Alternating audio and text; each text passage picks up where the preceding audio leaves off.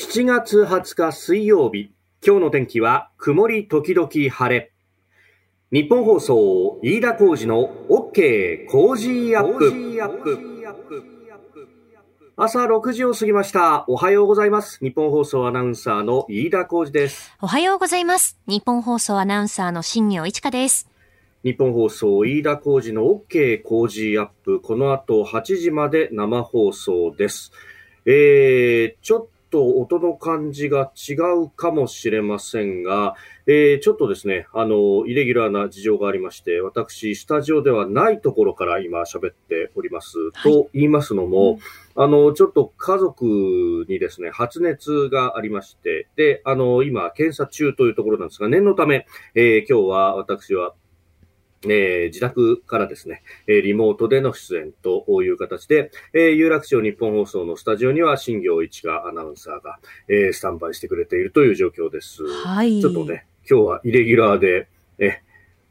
この形ってそういえば3年、2年ぐらい2前、年くらい前コロナの初期にね、うん、えもしひょっとすると、こう家族でこういうことがあったりなんかしたときに、えー、対応ができるようにということで、確か1回か2回ぐらいね、そうですね、えー試しにやってみたっていうのはあったんですが、そうでした、そうでした。ね、ところが、というか、まあ、あの、幸いなことに、今まで、えー特にこれといったあ事情もなかったんで、えーえーずっとスタジオでね、やることができたんですが、なんか、ここへ来て来たるものが来たかというね、えー感じで、うんはい。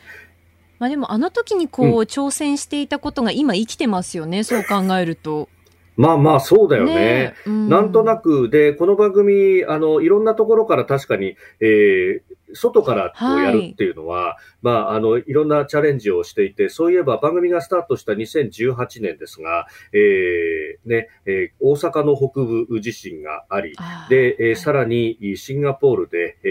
ー米朝の首脳会談があるということで、うんそこからやってみようなって言って、えーホテル会やるというのもやりましたし、まあ、あとは東日本大震災から10年という節目をお2021年に迎えたわけですが、そのお3月11日を挟む1週間というのは、えー東北の各地に、えーお邪魔をして実際に取材をして、そしてその模様を現地からやると、現地からやるってことは、えーホテルの一角であるとかからやると。こういうこともやっていたので、まあ遠隔で、えー有楽町からですね、みんなスタッフに操作してもらってっていうのは確かに、えーえーやってきてはいるわけなんですが、まあまあまあ、あの、そしてね、えーまあこのコロナになって、えーリモートワークっていうのも非常に進んだなと思うのは、やっぱうんズームを使って顔は見られるし、はい。で、えー音声は、あの、新しいアプリなんかも出てね、えーこれ、パソコン上のアプリからもうつなげちゃうんですけれども、うんうんそれで、まあ、これだけのね、音声が出るってことは、そうなんですよね。やりとりもそんなにそのラグというか、いわゆる時差、ちょっとしたそのね、時間差っていうのは感じないですし。うー。うん問題はだね、これを味を占めると、お休みとか行っても大丈夫だろ、できるだろ、みたいなね。おっとっとっとっとっとっとっと。いや、これあの、本当おウェブが始まった当初に、まあこれ一般企業の話で、えー聞いた話なんですけど、まあ今までだったらもうあの書類を提出したらもういや、これ書き換えられませんよ。だって提出しちゃったもんっていうのができたんですが、まあ何しろ電子データだから、えーいや、ここ、ちょっと間違えてたからさ、直しといて、みたいなものが、えーガンガン入ってくるようになって、いわゆる手離れが悪くなった。あ、そういうもんなんですね。でも僕らあの放送はやっぱ生放送したいですから、やっぱスタジオ行ってやってみたいな話ですね、なんて言ってたんですけど、いや、時代ってものは変わるなというね。そうですえね。ー飯田さん、今日、そのはいはい画面見て私話してるんですけれど、背ええええ景になんか、あの、地球が映ってて宇宙飛行士みたいになってるんですよね、飯田さんが。いやいや、これ、これはね、完全にボロ隠しってやつでですね。ボロ隠し？ええこれだって、あの、映像をですね、はいあの、普通のものにしちゃうと、バーチャル背景をこれ解除しちゃうと、はい。あの、おお すごく生活感のあ分ちが映る。るっていうね。なんか、そう、後ろに、あの。阪神タイガースのペナントとかですね。ああ、そうですか。そうそうそう。あと、昔行ったカンカン式の手拭いとかね。いろいろ見えますあの、そうね。、海上保安庁のカレンダーとかですね。えいいですね。自分の趣味が丸出しになってしまうというのがあるんで、えちょっとじゃあ、あの別の写真に変えて、こういう感じでね。はい。えあの、まだ新業アナウンサーに見られる分には、まあまあ、あの、いつもの僕を知っているだけでいいんですけど、はい、これ、今日のコメンテーターのね、佐々木俊直さんもこれを見るということになるとですね、これはまずいと。一応そこは、あの、気を使ってらっしゃるというか。だったら綺麗にしとけよって話なんだけどね。確かに確かに。急に客が来て慌てるみたいな、ね。ああ、来客が来てね、ありますね、そういうこと。え、今日授業参加だったのみたいな。先生来るって言いなさいよみたいなことになってますが。はい。まあ、あの、こうしてですね、ちょっとお伝えできますね。何かあった場合は、もう、新業一課の傾向時アップに即座に変わるということになりますので、一つ。よろしくお願いします。よろしくお願いします。あなたの声を届けます、リスナーズオピニオン。この傾向時アップは、リスナーのあなた、コメンテーター、私、田新行アナウンサー、番組スタッフ、みんなで作り上げるニュース番組です。えぜひね、メールやツイッターでご意見をお寄せいただければと思います。えー、いろいろね、メールやツイッターもいただいてますね。えー、山にゃんさん、広島行ってるのか、阪神農園で、いやいや違います。そういうわけじゃない。むしろ移動できそういうこと。まあでも、そういうこともできるっちゃできる。できるってことですよね、要は。のか？うん。すげえ怒られると思うけどね。えー、それからですね、えー、こちら、あ特攻屋チーム A 野郎さん、えー、てっきり寝坊したかと思ったよ。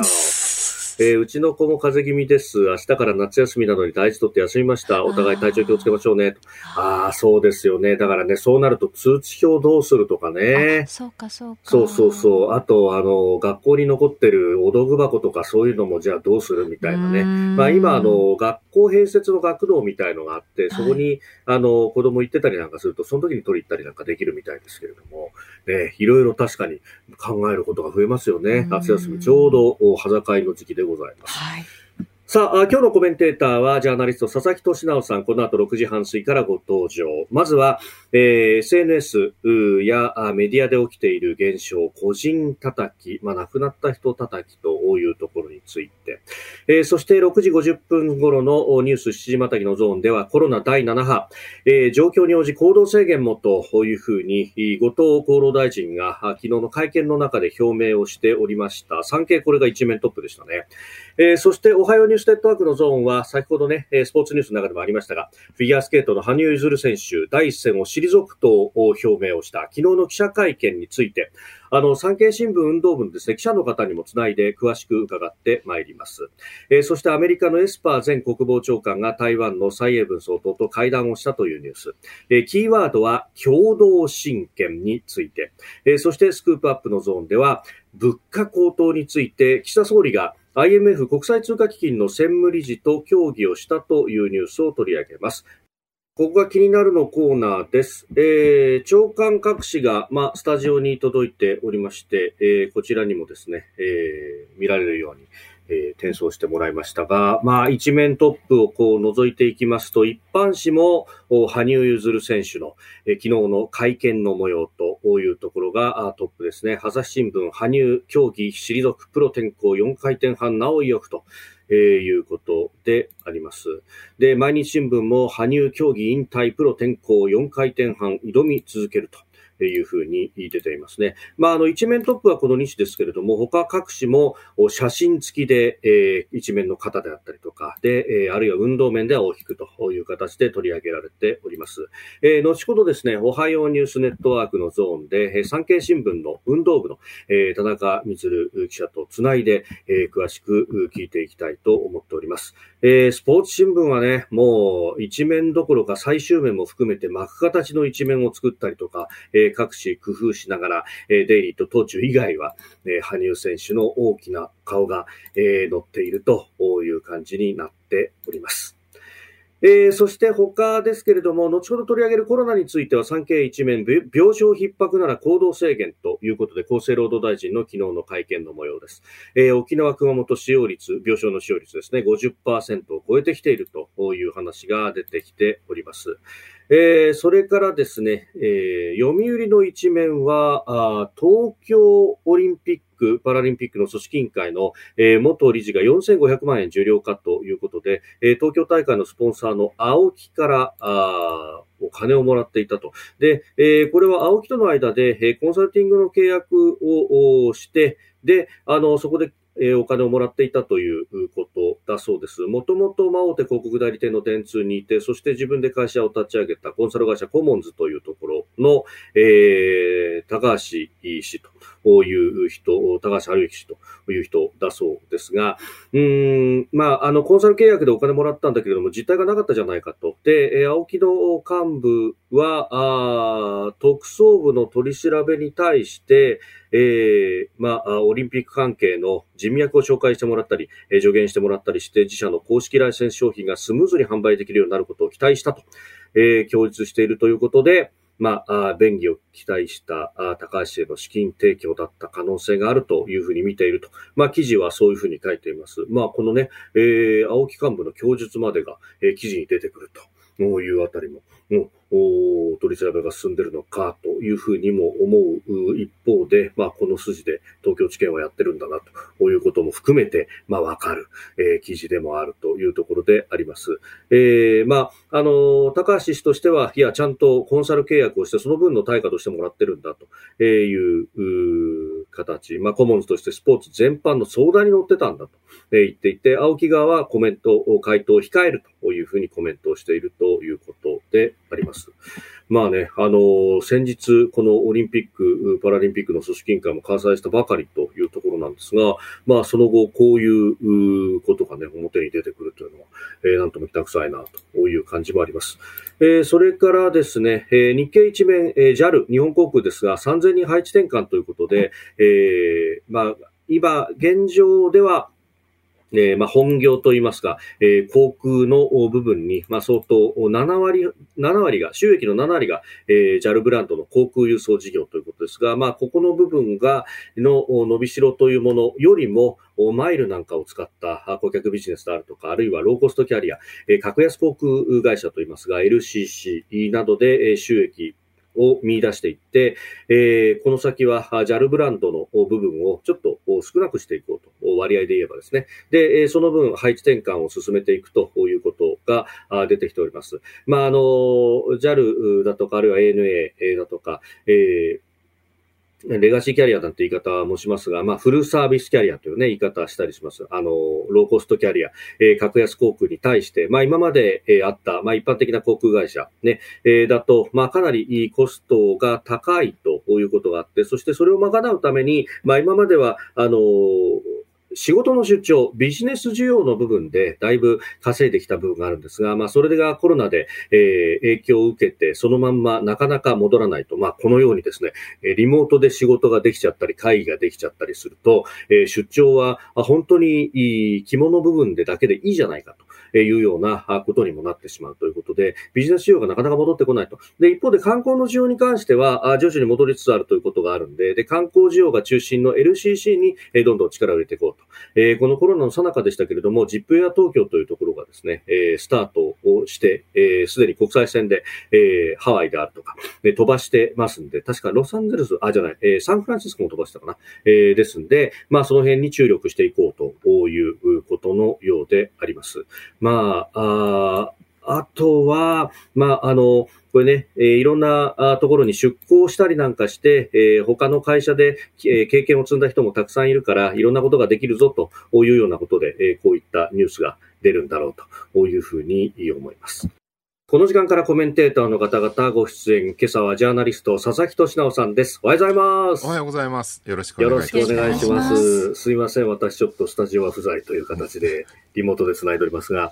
さあ、まずは、えー、安倍、えー、内閣、元内閣総理大臣銃撃暗殺事件。そこから、まあ、SNS だけでなくて、まあ、メディア、それこそ新聞の紙面でも、あの、例の朝日の川柳のようにですね、えー、個人叩きというものが、えー、かなり蔓延しているところがあります。これについて伺ってまいります。そうですね。あのー、まあ、ツイッターとか SNS で、その安倍さんを揶揄する人がいっぱいいるのは、まあ、これ本当にしょうがない部分あると思うんだけど、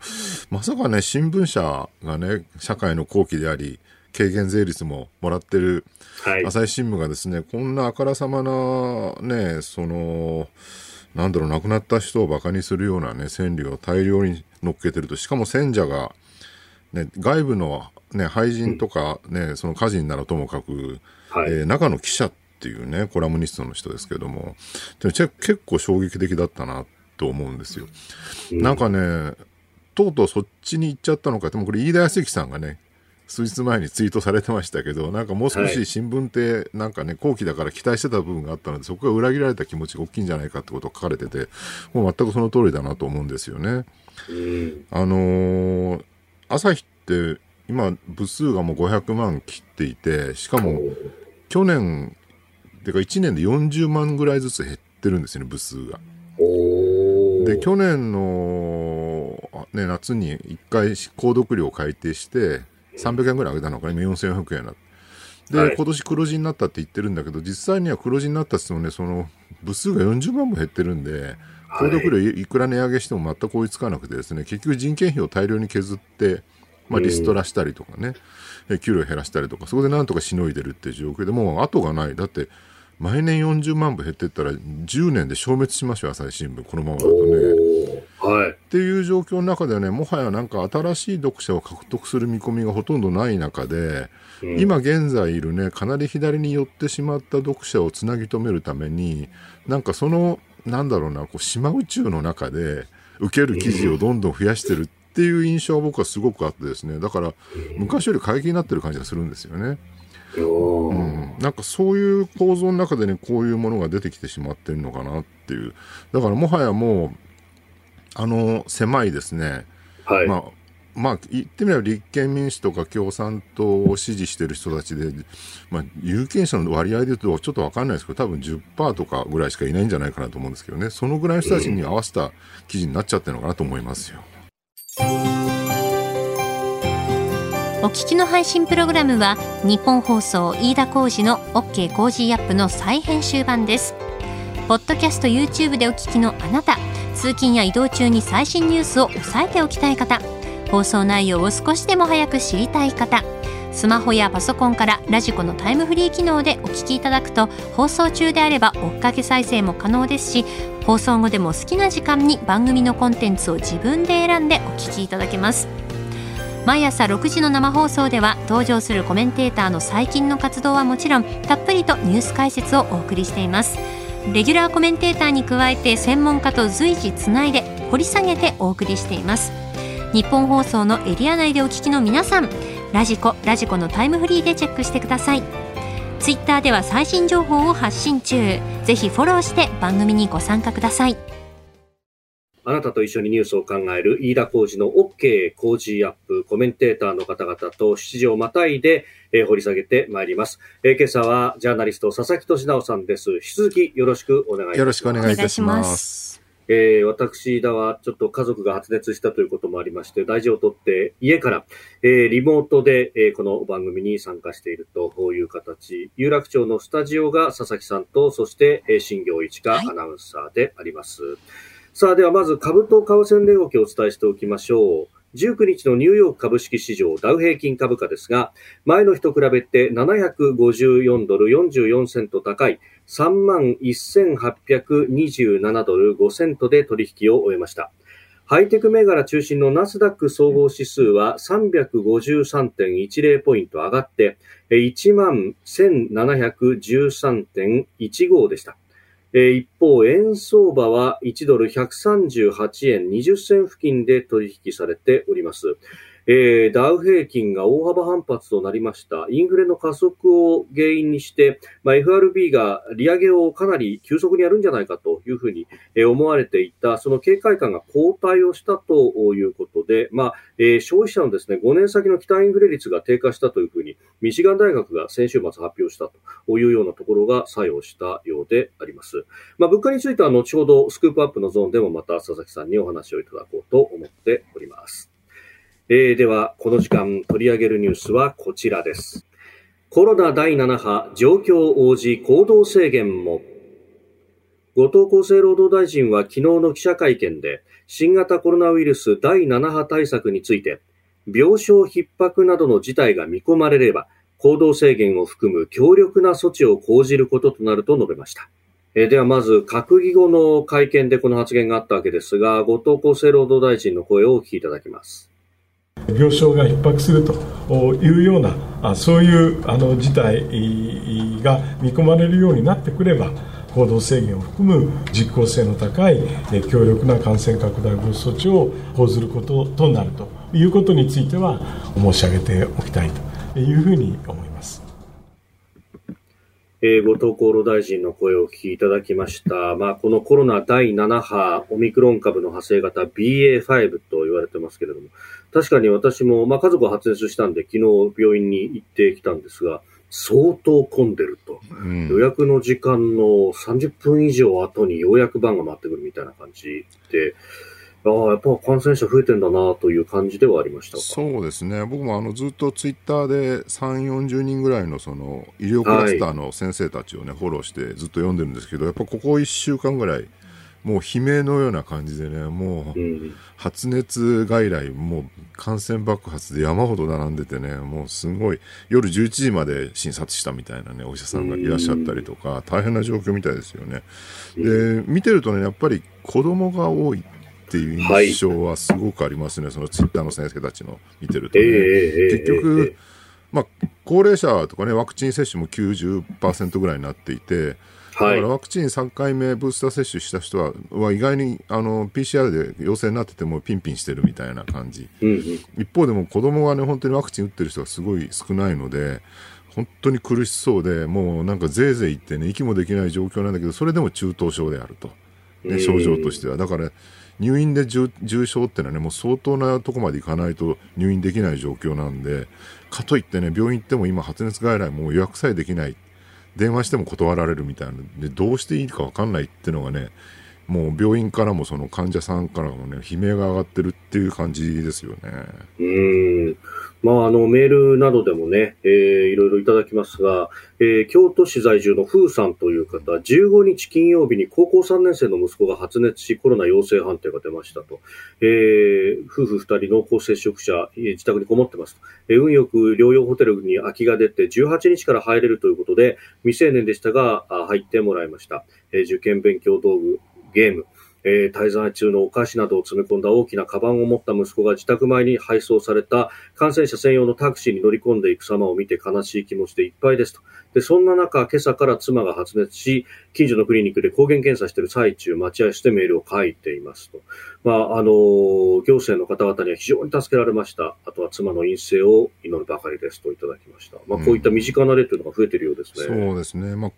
最近までの流れで言うとね、第6波がまあね、収まって、で、今年のそうですよね、ゴールデンウィークぐらいからもう一気に全面解禁の気持ちになって、はい、もうね、電車とか新幹線とかもほとんど満車状態、観光地もどこも人手でいっぱいってね、はい、この夏になってからもそんな感じだと続いてたんで、まあなんかもう終わりなのかなっていうふうにみんながなんとなく心の中で思ってて、で、マスクもね、まあ、屋外ではもう外していいよっていう厚労省のガイドラインとか出てて、徐々にこう外す人がね、増えてきてるっていうところで、ここの第7波ですからね、ちょっと、はい、まあ、ショックが大きいよねと。ただまあ、あのー、後藤厚労省もね、別に今すぐ、その、行動制限しますよっていう話ではなくて、現状だとまだ病床使用率はそこまで高くない。特にその重症に関してはね。はい、だからまあ今後もしこれ以上逼迫する状態になったら、いよいよ行動制限、まあ、つまり緊急事態宣言になるのか、ね、あまん延防止措置になるのか分かりませんけれども、まあ、やらざるを得なくなる可能性はありますよっていう、まあ、釘を刺してるんですよね、これはね、結局ね。まあ、そのね、うん、病床の部分等々を、じゃあ、その、基本的に、まあ、症状の軽い人に関しては自宅で見るというような、うん、まあ、感染症法の5類相当まで落とすのか、まあ、今のような原則入院のままでいくのかと。まあ、これずっと議論のあったところで議論したまんまになってますよね。わかんないんですよね、ここはね。だから、うん、まあ、インフルエンザ並みになったっていう意見が、その、医療クラスターの人の中からもちょっと出てる一方で、うん、いやいやいや、そういうレベルではないっていう意見もあったりとかして、そこはね、若干僕が見てる感じだと、医療の専門家の中でも意見分かれてる感じはしますよね。あと、まあ、一個気になるのは、やっぱりいまだにあの、ロングコビッドって言われる、その、後遺症、はい。結構人によってはね、もう1年近く続くとか、1年以上続いてるみたいな話もあったりとかして、まあまあよくわかんないんですけども、これがね、一体どのぐらい他の今までのインフルエンザと違うものなのか深刻なのかっていうのがねあんまりまだ解明されてない部分があって、えー。そこはどうなのかなっていうところもありですね、まあ、まだ分かんないことが多いよねっていう話なんじゃないかなと思うんですよね。うん。まあ、そして先ほどのね、メールの方も15歳の息子さんというふうに、あ、じゅう書かれてましたけれども、子供だとか、まあ、高校3年生の息子さんか、あ子供のこの感染が多いと、まあ、ワクチンがまだそんなに行き届いていないというような話も出てますね。そうなんですよね。だからね、これ岸田政権になってからね、ちょっとなんかワクチン対応が、はい。ちょっとなんかね、ま、うまくいってないというか、例えばその4回目の接種、ええ現状もスタートしてて、それ高齢者、60歳以上の人と、あと既往症のある人ですよね。うん。えー基礎疾患のある人、えーなんだけど、なぜかね、医療従事者が含まれてなかった。あと、そうですあねの介護、介護施設の人とね、だから結うん。構お医者さんからは、え、なんで医療従事者4回目入ってないの？っていうね、うん。で、それがおかげで、例えば沖縄なんかだとね、その医療従事者が、えーマスクし、あの、ワクチン受けてない、打てないから爆発しちゃったって問題があったり起きてるわけですからね。えー新型コロナについてね、7時またぎ前半おお話をいただきました。ツイッター、それってお高いんでしょうさん。世界が緩和に向かってるのに日本だけ締め付けるのか？というう指摘をいただきました。まあそのね、世界の流れと日本とというところも、まあ含めてですかね。そうですね、まあそう言いながら日本はね、結果的に OECD 加盟国の中で、えーうん死亡率がね、最低という、まあ異様なし遂げてるわけですよ。はい。でこれ別にね、あの、都市封鎖したわけでもなく、強力なね、その措置を取ったわけでもなく、まあお願いとかね、自粛とかだけで、えー、コロナを抑えてこれたっていうのは、まあ世界に誇るべき話だと思うんだけど、ただ、うんね、これをじゃあどこまでやるのかっていうね、でもかといってね、今のようにこう、本当にね、うん状況が解禁されてしまうと一気にこう第7波でわーっと増えると。で、もう医療逼迫、まあ病床使用率はまだ、えーひどい状況じゃないかもしれないんですけども、発熱外来とかね、もう長蛇の列みたいになってしまって、えー熱が出てるけど診察さえ受けられないみたいな人がね、いっぱい出てきてしまってるって状況、これをね、甘んじて受け入れるのか、うん。それともやっぱりここでもう一回抑え込まなきゃなっていうふうになるのかっていうのは、それはもう本当ね、僕は世論が決めることだと思うんですよね。うん。まあ実際でもね、そう言いながら、ここ数日すごい感染爆発してるっていう情報がわーっと広まったので、はい。割にこう人手がね、減ってるっていう話はありますよね。うん確かに電車のね、満員度もなくちょっと緩和されてるかなって感じがあったりとかして、まあこの辺日本人ね、動きはやっぱ早いんですよね。うんだからまあ、そこをね、じゃあどうする、まあ一部にはね、なんかマスクするのもけしからんってね、怒ってるなんかこう、人たちもいたりとか、一方でいやいや感染怖いよねって言ってる人たちもいて、なんか、まあ世論がね、全体としてどうそれをうん今のコロナを受け止めてるのかってちょっとね、読みにくいところもあるんで、まあなかなかね、これ難しいですよ。うんまだちょっと落ち着いていかないという感じですかそうですね。よね。まあうん結局どう判断するのか、もう我々がみんなで決めるしかないというね。国国にどう言われるかどうかってことじゃなくてっていうね。はい。うんさあ、そして、えーもう一つ用意していたニュースですが、あ岸田総理大臣、昨日はあ海外から、ね、日本に来た要人と、まあ、相次いで会っておりますが、その中で韓国の外務大臣とも会談をしました。えーいわゆる元徴用工問題について意見交換をしたということで、まあ、ただ、およそ20分間だったということなんで、まあ、ほぼ表敬に近いというような、えー評価もされております。うん。あのーまあ、保守政権にね、大統はい領選終わって戻ったので、若干韓国がですね、その、まあ、西側というか、要するに、えー日米側に、えー中国から、えー揺り戻しが起きてるっていうのは、まあ、良い兆候だと言われていると。まあ、日本にとってはね、韓国って、まあ、なんか嫌だと思ってる人多いと思うんだけど、でも一方で北朝鮮、ロシア、中国っていうね、まあ、核を持ってる強大な国との間にあるワンクッションなので、えーこれはね、非常に大事な場所なわけですよ。そこをね、みすみす中国側に、えー行ってもらっては困るっていうのは、これ大前提として考えなきゃいけないと。はい。だからまあ、ここでね、えー韓国と融和に向かうのは僕はいいことだと思ってるんだけど、ただね、気をつけなきゃいけないのは、はい。まあ、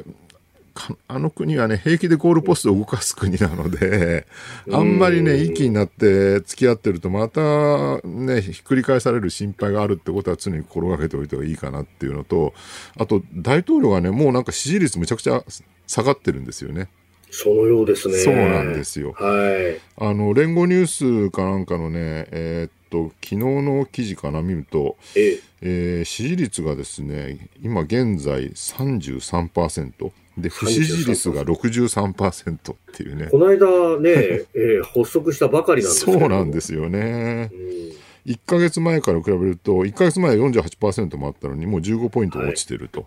はい、で、結局支持率落ちてくると、ね、どこの国でもそうなんですけど、はい、まあ、敵を作ってその敵を攻撃することで内部の結束を高めるっていうのをまあやりたがる。独裁国家って大体そうですよね。中国にしてもロシアにしてもね。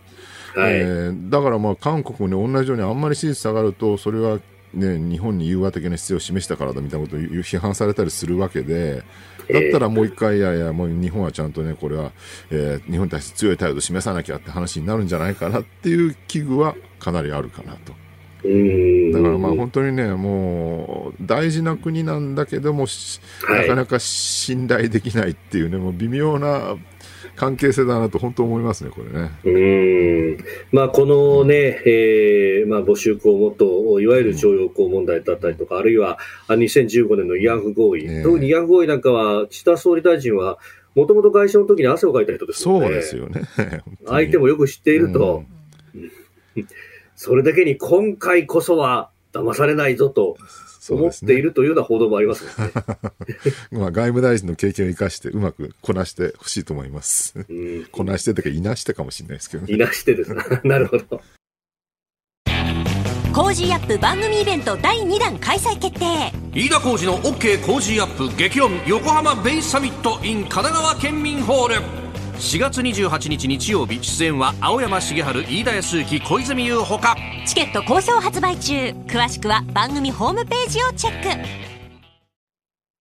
おはようニュースネットワーク。えー、まずは気象に関する情報を日本放送のスタジオから、えー、新業市川アナウンサーに伝えてもらいます。はい、お伝えします。前線や低気圧の影響で九州を中心に記録的な大雨が続いています。この大雨の影響で鹿児島県薩摩仙台市、姶良市、総市、霧島市、薩摩町、それに宮崎県都城市に5段階の警戒レベルの中で警戒レベル4にあたる土砂災害警戒情報が出されています。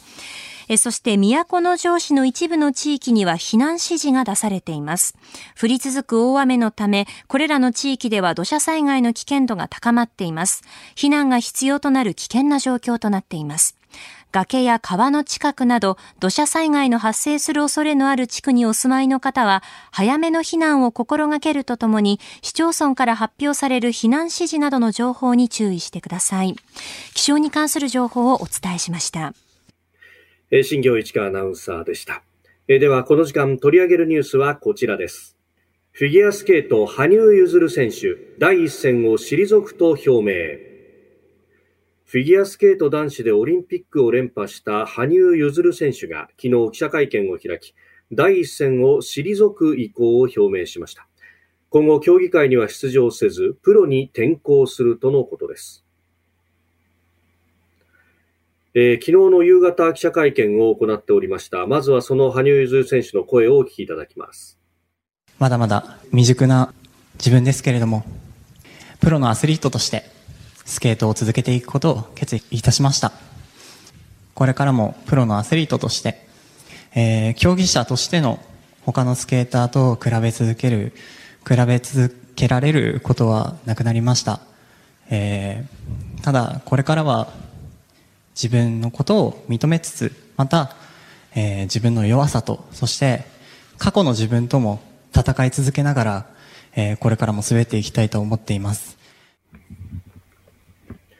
えー、羽生結弦選手の声をお聞きいただきました。まあ、この羽生選手の第一線を退くというニュース、えー、今日の朝刊各紙でも、まあ、スポーツ新聞はあ一面を取っている新聞が4紙、そしてまあ一般紙でもお朝日毎日というところが一面トップで、えー、この記事を出しております。で、この時間はですね、昨日のこの記者会見を取材されました、えー、産経新聞運動部の田中光記者に電話でお話を伺っていこうと思います。田中さんおはようございます。ます。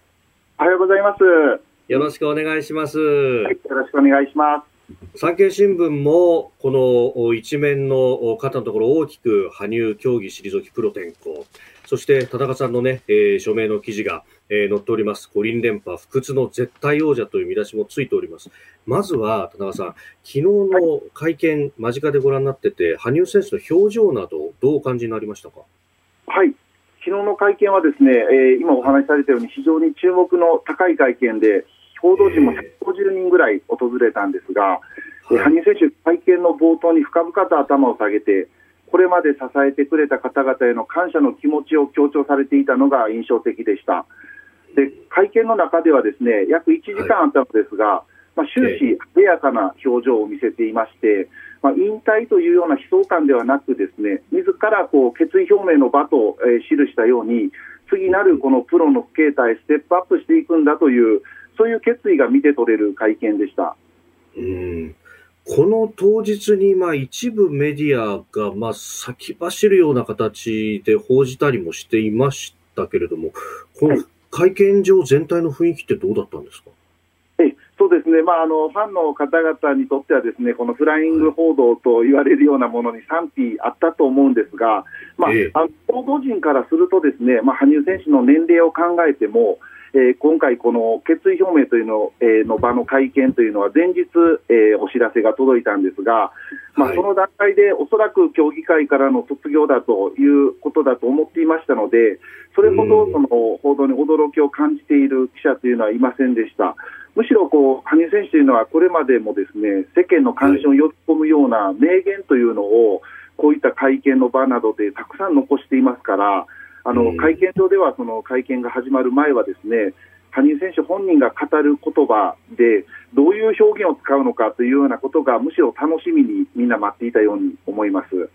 おそんな中で田中さんがこうおっとこう思った羽生選手の言葉っていうのはありましたか？はいあの私自身があの質問したことなんですけれども、まあ、羽生選手、強者としては絶対王者と呼ばれて、まあ、その日々の言動からも非常に人間性が高く評価されるアスリートなんですが、まあ、そういう羽生結弦であることは苦しくなかったかということを聞いたのですが、はい、えー、まあ、彼が率直にですねあの僕にとって羽生結弦という存在は常に重重荷だったと、えー、重かったというようなことを言っていました。でまあ、一方で、これからも、まあ、自分自身完璧でいたいと願って、もっともっといい羽生結弦でいたいと思っていますというようなことを答えてくれたのが、すごく印象的でした。はい、うんさあ、スタジオにはジャーナリスト、佐々木俊直さんもいらっしゃいます。あ、田中さん、よろしくお願いいたします。はい、よろしくお願いします。あの、第一線から退くとかね、その引退するっていう言葉の意味って、このアスリートにとってどういうことなのか、はい、まあ、例えばこれ野球だったらね、アマチュアからプロに転向して引退とは言わないわけですよね。それは多分、プロ野球であっても、まあ、競技というか、要するに、えー、戦うってことがあるからだと思うんですよね。で、まあ、フィギュアの場合っていうのは、その競技じゃなくなってプロになると、まあ、ショービジネス的なものになると思うんですけど、その辺のなんかこう、なんだろうな、そのスポーツの世界におけるプロとアマチュアの違いというか、まあ、競技とそのプロの違いみたいな、どういうふうに捉えてらっしゃいますか、そうですねあの今おっしゃられたように、フィギュアスケートという競技でアマチュアというのは、いわゆるそのオリンピック、世界選手権、全日本選手権、まあ、あるいはその他の国際大会もそうなんですが、競技会に出場することを言うんですね。でプロのスケーターというのはあのおっしゃられているように競技会には出場せずに、まあ、アイスショーに軸足を置いていきますから、一つ一つのこうジャンプとかスピン、ステップなどの技術よりも、まあ、お客様にこう表現面、芸術性をより高めた、えー、プログラムを見せていくような、えー、役割を果たしていくことになるんですね。ですから、まあ、失敗のリスクを回避するために、ジャンプの、えー、難しさを少し下げたりとか、そういったことをしていくので、あのアマチュアとプロというのは、そこがあ違ってくるというのが一般的なのですが、ただ、羽生選手が少し違うのは、このアマチュアの今のレベルでも誰も飛べていない4回転半ジャンプの成功を掲げてプロの世界へ飛び込んでいくということですから、もうおそらくこうこれまでのようなアイスショーのように、とは違って、競技会のようなハイレベルな演技を見せる、まあ、少しこれまでのスケーターとは違うプロの姿というのを見せてくれるんじゃないかなというふうに期待していますなるほどね。田中さん、その辺でその4回転半をやろうとする、で一方で、その体にかかる負担という部分は当然大きくなりますよね。で、その辺、はい、あの、それこそピョンチャンオリンピックの直前にも、こう、怪我をされたというような話もありましたけど、体の状態っていうのはどうなんですか？はい、あの今おっしゃられたように、羽生選手はもう右足首の状態がですね、えー、ピョンチャンオリンピックの時もそうですし、北京オリンピックの時もフリーの前日の公式練習で痛めて、当日は痛止めの注射を打って、えー、出場しているんですね。ですから今回の決断の理由として、満身創痍であったと、あの右足首の状態が満身創痍であるということは、おそらく否定できないと思います。ただ、まあ、あえて、まあ、このあたりが羽生選手らしいなと思うところなんですが、今回のその第一線を退く決断の理由として、あえてその部分には触れずにですね、あのまあ、これまでの試合という限られた場所だけじゃなくて、えー、いろんな方法で自分のスケートを見ていただく機会を、えー、作っていきたいと、まあ、そういう理由をあえてこうプロの転向した理由に挙げていたところ、なかなかやっぱ羽生選手らしいなというふうに思いました。うんなるほど。さあ、これ、羽生選手という、まあ、大きな存在が、まあ、一旦、えー、プロの方に退いていく。この、じゃあ、日本のフィギュアスケート男子、この先っていうのはどうなっていくというふうに思います？はい、あのフィギュアスケートの男子というのは、まあ、高橋大輔選手が、はい、えー、非常に知名度を大きくして、羽生選手がまあこのスケートという枠を超えた国民的な競技にしたんですね。うん、で羽生選手がまあ子供の時というのはあのフィギュアスケートというのはもう女子が全盛の時代ですから、えー、男子のスケーターというのは本当に少なかったんですけれども、今の羽生選手がこうオリンピック2連覇、そしてこの10年近くにわたって世界のトップであり続けたことでですね、えー、彼を目標にスケートを始めた子どもたちというのが、えー、全国各地にいますから、まあ、おそらく彼がまいた種というのが、その先していくと思います。はい、今時代としては4回転ジャンプというのが、まあ誰まあ、世界のトップ選手はほとんどが飛ぶんですけれども、えー、羽生選手が始めた頃っていうのは4回転ジャンプなんて誰も飛んでなかったわけですから、えー、ですから、この羽生選手の挑戦を見た若い世代がですね、もしかしたらいずれ5回転の時代を一回く可能性もあると思います。なるほど。わかりました。はい、いや田中さん、またいろいろ教えてください。どうもありがとうございました。はい、ありがとうございました。ありがとうございました。産経新聞運動部、田中光記者とつなぎました。おはようニュースネットワークでした。え続いて、教えてニュースキーワードです。共同親権。離婚後の子供の親権は父母の双方が持つべきかどちらか一方に限定すべきか。離婚後の子供の養育について検討する法制審議会の家族法制部会は昨日父母双方が親権を持つ共同親権の導入と現行の単独親権の維持を併記する形で論点整理をしました。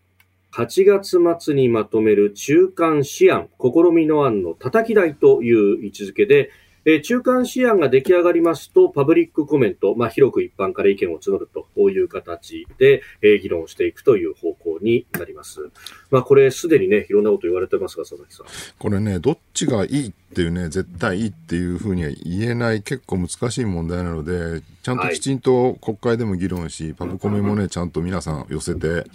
えー、議論積み重ねるのが大事なのかなと。まあ、整理するのはね、確かにすごく大事で、議論をね。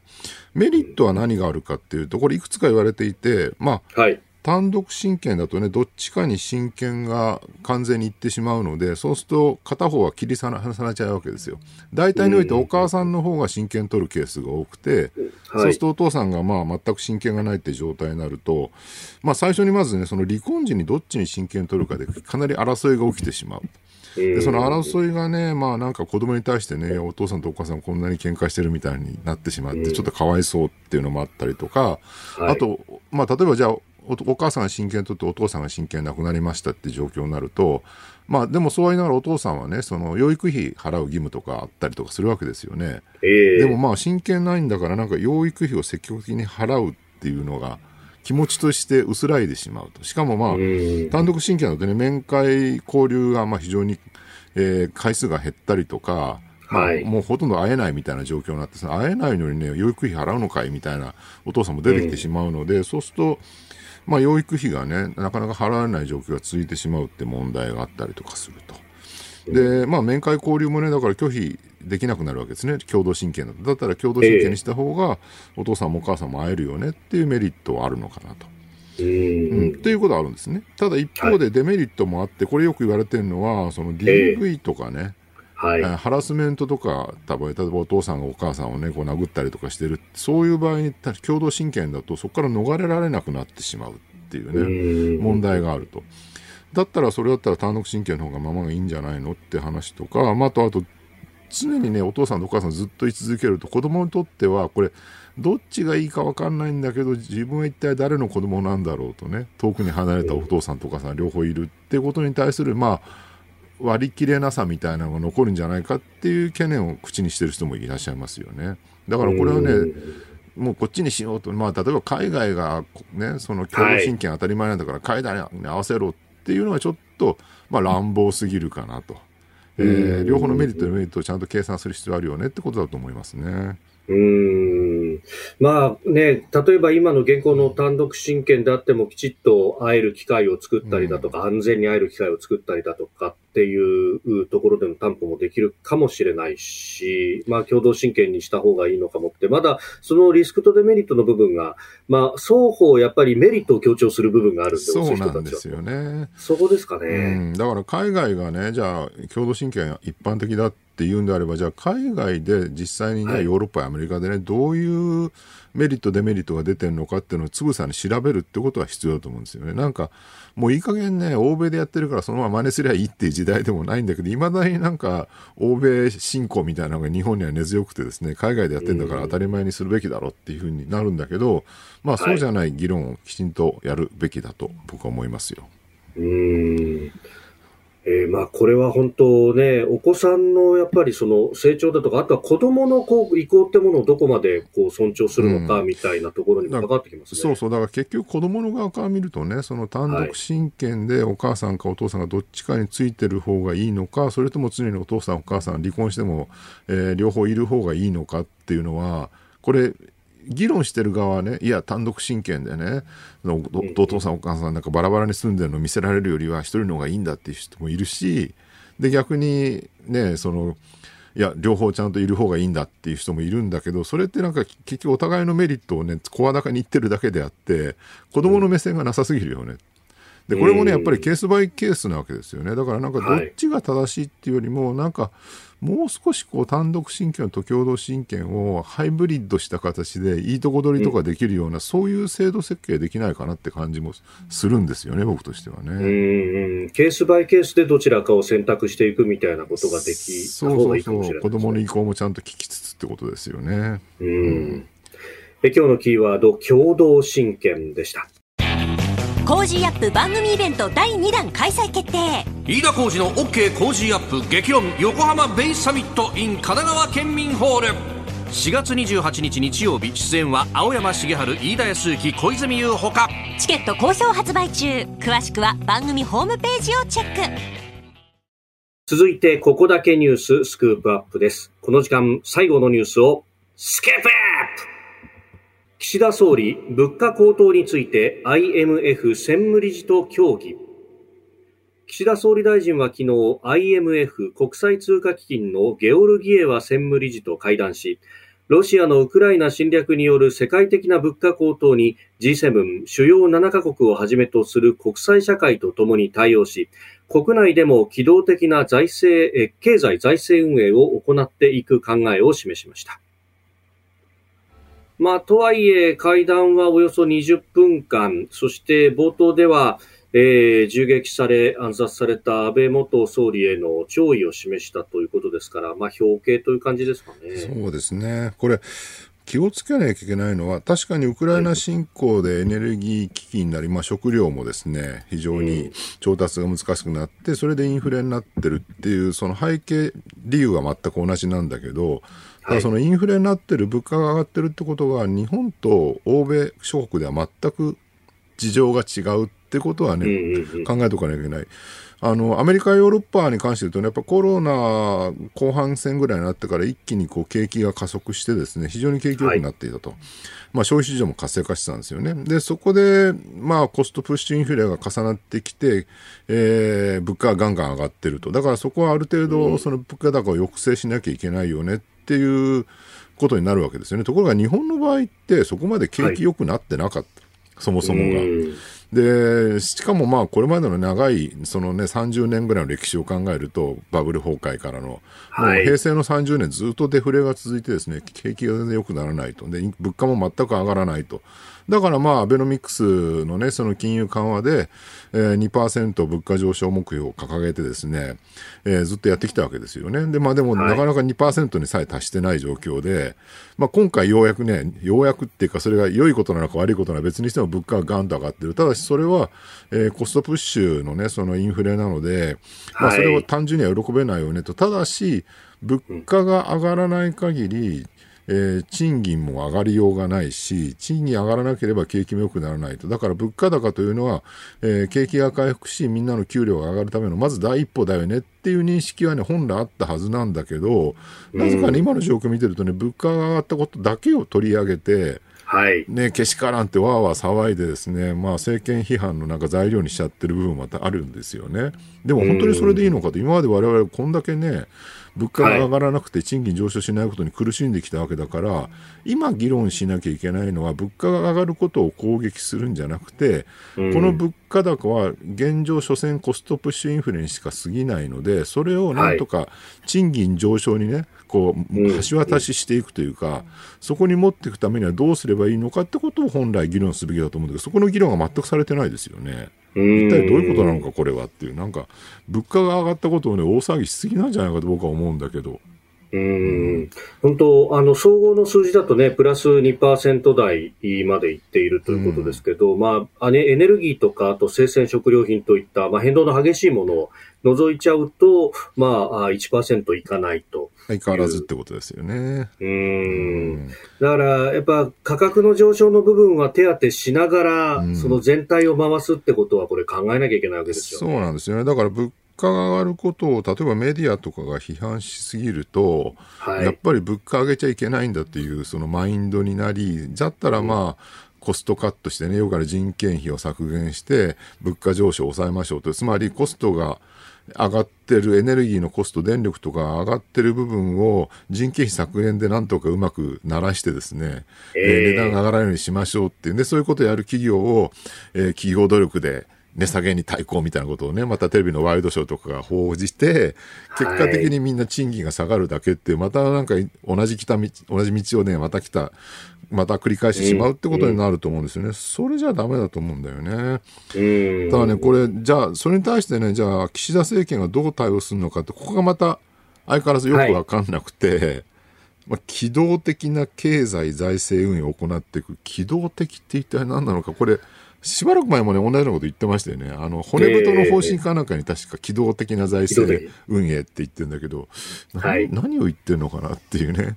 あのー、安倍政権、第二次安倍政権のアベノミクスに関して3本の矢っていうね、金融緩和と財政出動と、それから構造改革って3つあって、まあ、金融緩和ね、散々やってきたと。これに対して評価はまあ極めて高いわけですよね、ポール・クルーグマンだって褒めてたわけだし、はい、ただ結局、でも、そんだけやったにもかかわらず、まあ、2度の、ね、消費増税でかなり打ち消してしまったと。だから本体は本来はその消費増税に、ね、対抗できるぐらいの積極的な財政出動をすべきだったんだけど、はい、そこの財政出動がかなり中途半端に終わってしまったのが、まあ、アベノミクスの残念なところだったっていうのは割に多くの人が指摘しているところだと思うんですよね。となると、まあ、岸田政権、安倍第二次安倍政権を後継した政権としては、その金融緩和にプラスしてね、はい、その財政出動と構造改革をどうするのかってことを、もっと具体的に打ち出してほしいなと思うんですけど、その財政出動はね、機動的な経済財政運営って何なのかっていう。えー、財務省に言われたらすぐ緊縮する機動的なのかっていうね、なんかその辺がちょっと、今だ微妙だなっていうね。引き締めは機動的ってことなのかという感じですね。引くときはすぐ引くぞみたいな感じになる、えー、物価高騰について、まあ、IMF の専務理事との協議、足元の政策についてお話をいただきました。あなたと一緒に作る朝のニュース番組、飯田浩司の OK Cozy up。ニッポン放送の放送エリア外でお聞きのあなた、そして海外でお聞きのあなた、今朝もポッドキャスト YouTube でご愛聴いただきましてありがとうございました。飯田浩司の OK Cozy up。東京有楽町ニッポン放送で月曜日から金曜日朝6時から8時まで生放送でお送りしています番組ホームページでは登場いただくコメンテーターのラインナップや放送内容の原稿化された記事など情報盛りだくさんですまた公式ツイッターでは平日は毎日最新情報を配信中。ぜひチェックしてみてください。そしてもう一つ飯田浩二アナウンサーが「夕刊富士」で毎週火曜日に連載中。飯田浩二の「そこまで言うか」こちらもぜひご覧になってください。忙しい朝そして移動中ニュースを少し深く知りたい時。ぜひ AM、FM、ラジコはもちろん日本放送のポッドキャスト YouTube でお楽しみください。